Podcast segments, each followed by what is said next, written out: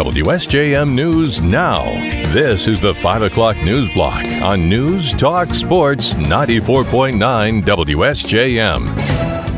Brought to you by the Town Crier Wire. In the newsroom, I'm Andrew Green. The Berrien County Health Department is raising awareness about the dangers of prescription drug abuse. It's launched a campaign to prevent the abuse and tell people about resources for help. Department Prevention Specialist Lisa Peoples-Hurst tells us prescription abuse takes several forms. Taking a prescription that's not prescribed to you or in a way that was not prescribed to you. Peoples-Hurst says that's how some addictions start out innocently enough when someone doesn't follow the directions. As for which medications are abused the most, she says opioids are still the most common. There are some people who may be addicted to other prescription drugs like a Ritalin or Adderall, all of those things that may be used for something that's been a diagnosed condition. But the most prevalent misuse is an opioid form. Peoples-Hurst says the relationship between drug makers and doctors in terms of properly communicating addiction risks has improved in recent years, partly as a result of lawsuits that have held drug makers accountable. She urges parents to monitor any prescriptions in their homes to ensure teens are not getting into them. That's because 12% of Michigan high schoolers have reported misusing a prescription painkiller at some point in their life. We'll have a link to more information and resources for help at our website. Next Tuesday will be Election Day, and there are some hot races on the ballot in Berrien County. In the city of Benton Harbor, Mayor Marcus Muhammad is being challenged by Gwen Johnson, the founder of the Sharp Foundation. There are two commissioner at large positions open in Benton Harbor next week, with four candidates seeking them. Incumbents Edward Isom and Mary Alice Adams are being challenged by Emma Kennard and Shaquille Turner. Commissioner Sharon Henderson is seeking re-election with no opposition, and Santana Warren is the lone candidate on the ballot for City Commission in the second ward, although Commissioner Jerry Edwards is mounting a write-in campaign. In St. Joseph, there are six candidates running for three seats on the City Commission next week. The candidates are incumbent Brooke Thomas, along with Michael Fernandez, Chris Landert, Sean Osborne, Tess Ulrey, and David Yardley. As for the ballot proposals that'll be on the ballot next week, Watervliet Public Schools is seeking $29.9 million in a facilities improvement bond. Weesaw Township is seeking a fire department millage, and Benton Harbor is asking voters to renew the city's operating millage. Halloween has brought southwest Michigan its first snow of the season. National Weather Service meteorologist Dustin Norman tells us everyone should be extra cautious when they're driving during this first, snow. Whether it's heavy rainfall or snowfall, you know, when people haven't experienced adverse driving conditions in a little while, it's kind of easy to get amnesia. And remember that you got to slow down and allow extra time and not hit the brakes too hard. Be extra careful driving in residential areas tonight with all the trick or treaters that'll be out and about. Norman was expecting about a half inch to fall by the time all the snow is done. It's expected to taper off tomorrow afternoon. We are just looking at pretty cold conditions, breezy, maybe a few additional snow showers, but otherwise we should start to see conditions improve throughout the day. And by late afternoon into the evening hours, we're looking at clear conditions. Norman says temperatures are expected to get into the 50s later in the week. You can also expect rain this weekend. An independent investigation has concluded a threat assessment should have been done by school officials into Ethan Crumbley's behavior prior to a shooting that left four students dead and others wounded at Oakland County's Oxford High School. A more than 500 page report released today says Crumbley's conduct included viewing bullets, watching violent video on his cell phone during class, and writing statements like blood everywhere. Attorney Ven Johnson says everyone needs to learn from the tragedy. The only way to take such a tragedy and make anything ever good at it is to call it what it really was, hold the people and the entities that are responsible responsible under the law, and then assess, okay, now that we know we did wrong, let's talk about what we can do right. The report spread blame throughout the Oxford school's leadership. Crumbley, who is now 17, pleaded guilty a year ago to first degree murder and terrorism charges in the November 30th, 2021 shooting. The Michigan Maritime Museum in South Haven will hold two events to mark the 48th anniversary of the sinking of the Edmund Fitzgerald in November. Museum Education Director Ashley Deming tells us the Mighty Fitz and her entire crew were lost on November 10th, 1975.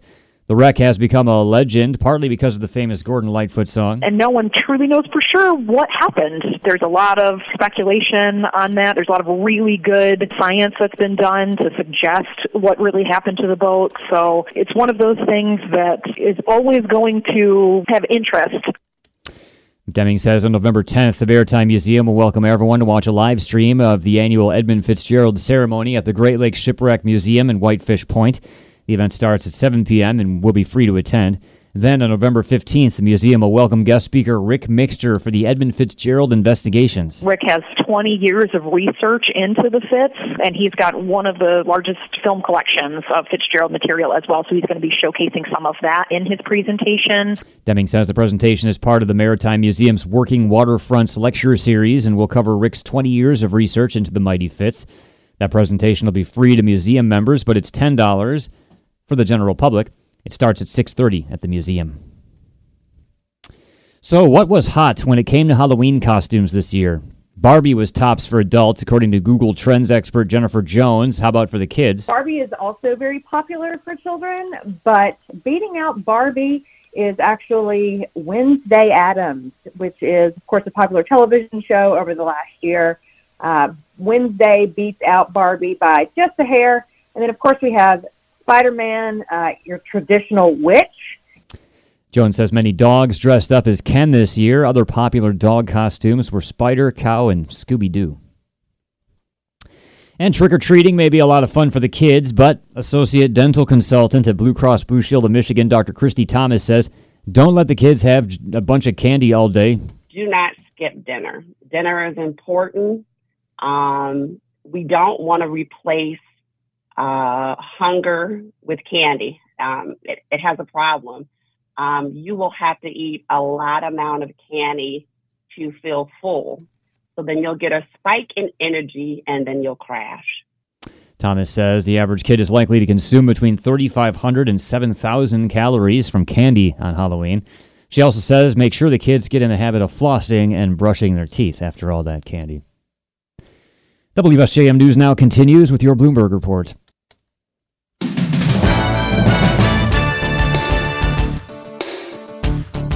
WSJM News and now continues, brought to you by Imperial Furniture in Dowagiac, where furniture shopping is fun. The Biden administration is urging Congress to pass a $106 billion package of aid for Israel, Ukraine, Taiwan, and border security.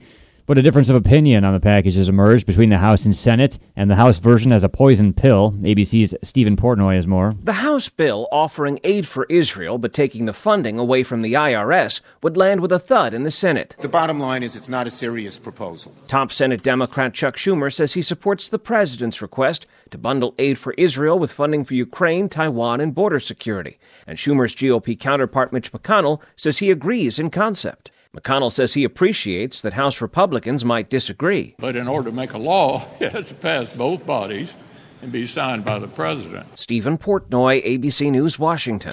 A flurry of Israeli airstrikes on a refugee camp near Gaza City leveled apartment buildings, leaving craters where they once stood as ground troops battled Hamas militants across northern Gaza and attacked underground compounds.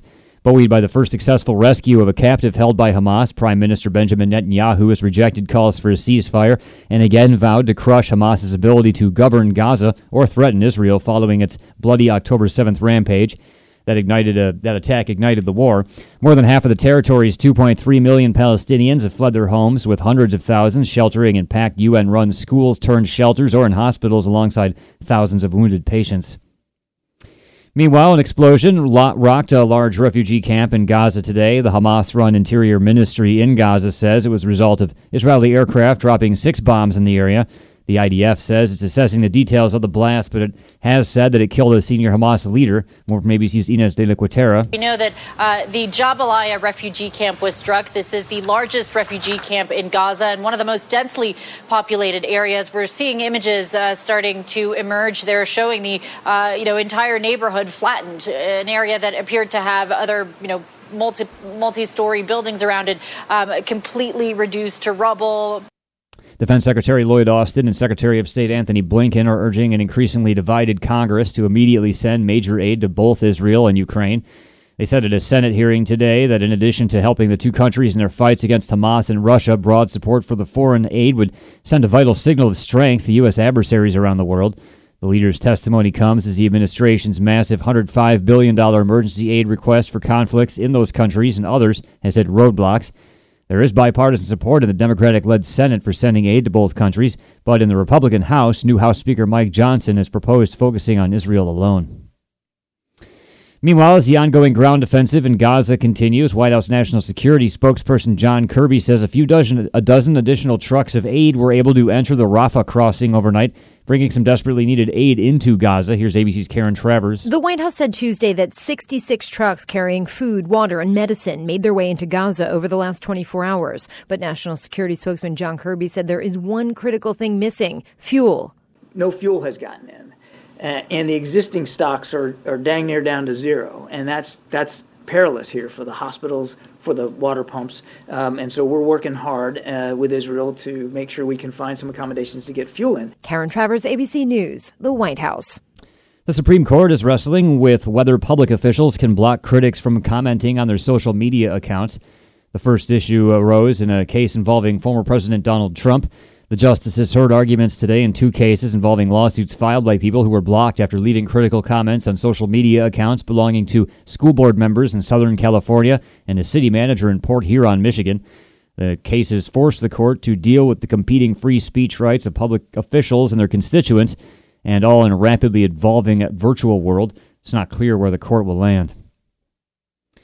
A genetic testing company is now under investigation after a major data breach. ABC's Mike Dobuski has more. Connecticut's Attorney General has announced an inquiry into 23andMe, a company that collects genetic information and uses it to show customers their family lineage. AG William Tong says the company did not notify his office about a data breach that led to customers' data profiles ending up on the black market. Authorities say it affects at least a million people with Ashkenazi Jewish heritage heritage and hundreds of thousands with Chinese ancestry. Mike Dobuski, ABC News. And what are the movies that everyone wants to see this holiday season? ABC's Jason Nathanson takes a look. It's all about the Marvel. We're a team. Oh, no, no, no, no. We're not a team. We're not a team. The latest Marvel superhero team up movie tops Fandango's poll of the most anticipated movies coming out this holiday season. It'll be in theaters a week from Friday. In second, I'm the king of Atlantis. Another superhero film, this one from DC. It's the sequel Aquaman and the Lost Kingdom. That's out December 22nd. And in third, my name is Willy Wonka. It's Timothy Chalamet and Wonka in theaters December 15th. The Hunger Games prequel and Napoleon round out the top five. Jason Nathanson, ABC News, Hollywood.